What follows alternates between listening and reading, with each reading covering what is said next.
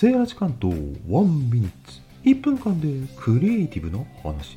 情報発信する目的。それはストレス発散。頭の整理。情報収集。きっと人それぞれ。セーラー G がウェブで情報発信を再開した理由。それ実はクリエイティビティの向上でした。受け身オンリーのクレクレ君との大きな違い。それは一つ。意見や意思。独自の視点を求められる。ぼーっとできないので脳の活性化にもつながる。一つ。信憑性を担保するために内容確認を細かく慎重に行う。その作業の過程で新たな事実に遭遇しやすくなる。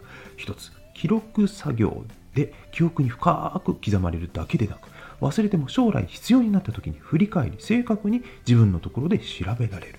少し面倒であることは否めませんが自分らしいスキルや価値が高まることは間違いありません。そして実はその先にさらなる夢や野望が生まれ広がっていきます。あなたが情報を発信している理由は何ですか？